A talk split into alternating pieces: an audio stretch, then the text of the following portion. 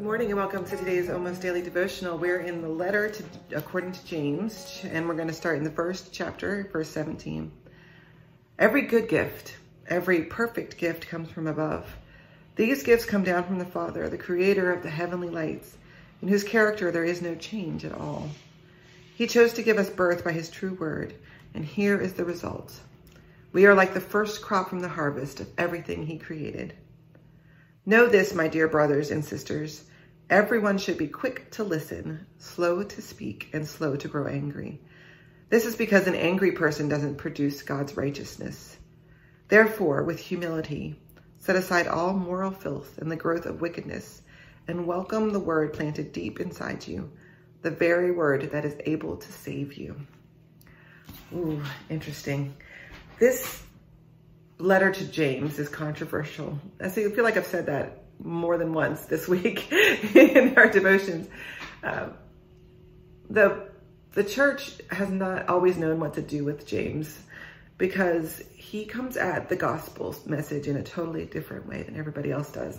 Paul wants to focus on grace and love and um, and what we do being a result of our experience of God's grace and love and God's blessings in our lives. James wants to talk about God's grace and love as an instigator for action. That if we experience God's grace and love, if we are called into the community, if here we hear words of truth from the Bible and from church and from scripture, then we have to act. That your faith is tied to action. You're going to see a material change in who you are. And the first thing he points out, and he hits this multiple times, is that the biggest change is the way we talk. Yeah, it's not the way that we we do things. It's not how many things we do. It's not our moral value. It's not any of those things. But that the very first change when we hear the word of truth is the way that we hear, listen to one another, and the way that we talk to one another.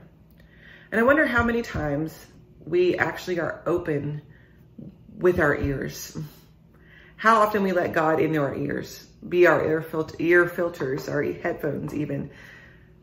We're so busy telling people what to believe and to think and to do, or um, getting upset about how pe other people are living their lives, or, or being angry, or or talking negatively about other people, or or overthinking situations that we forget to listen first.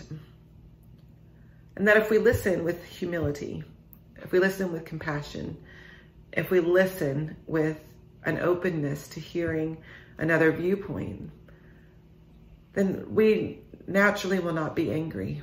We naturally will not be filled with that vitriol because we will hear the truth of God now, it may not be a lot of truth. We may have to dig through what the other person says to hear the truth, to hear the nugget. But we have to listen first. That's the most important step. So how many times do we skip the step of hearing, of listening, of truly trying to understand where that other person is coming from?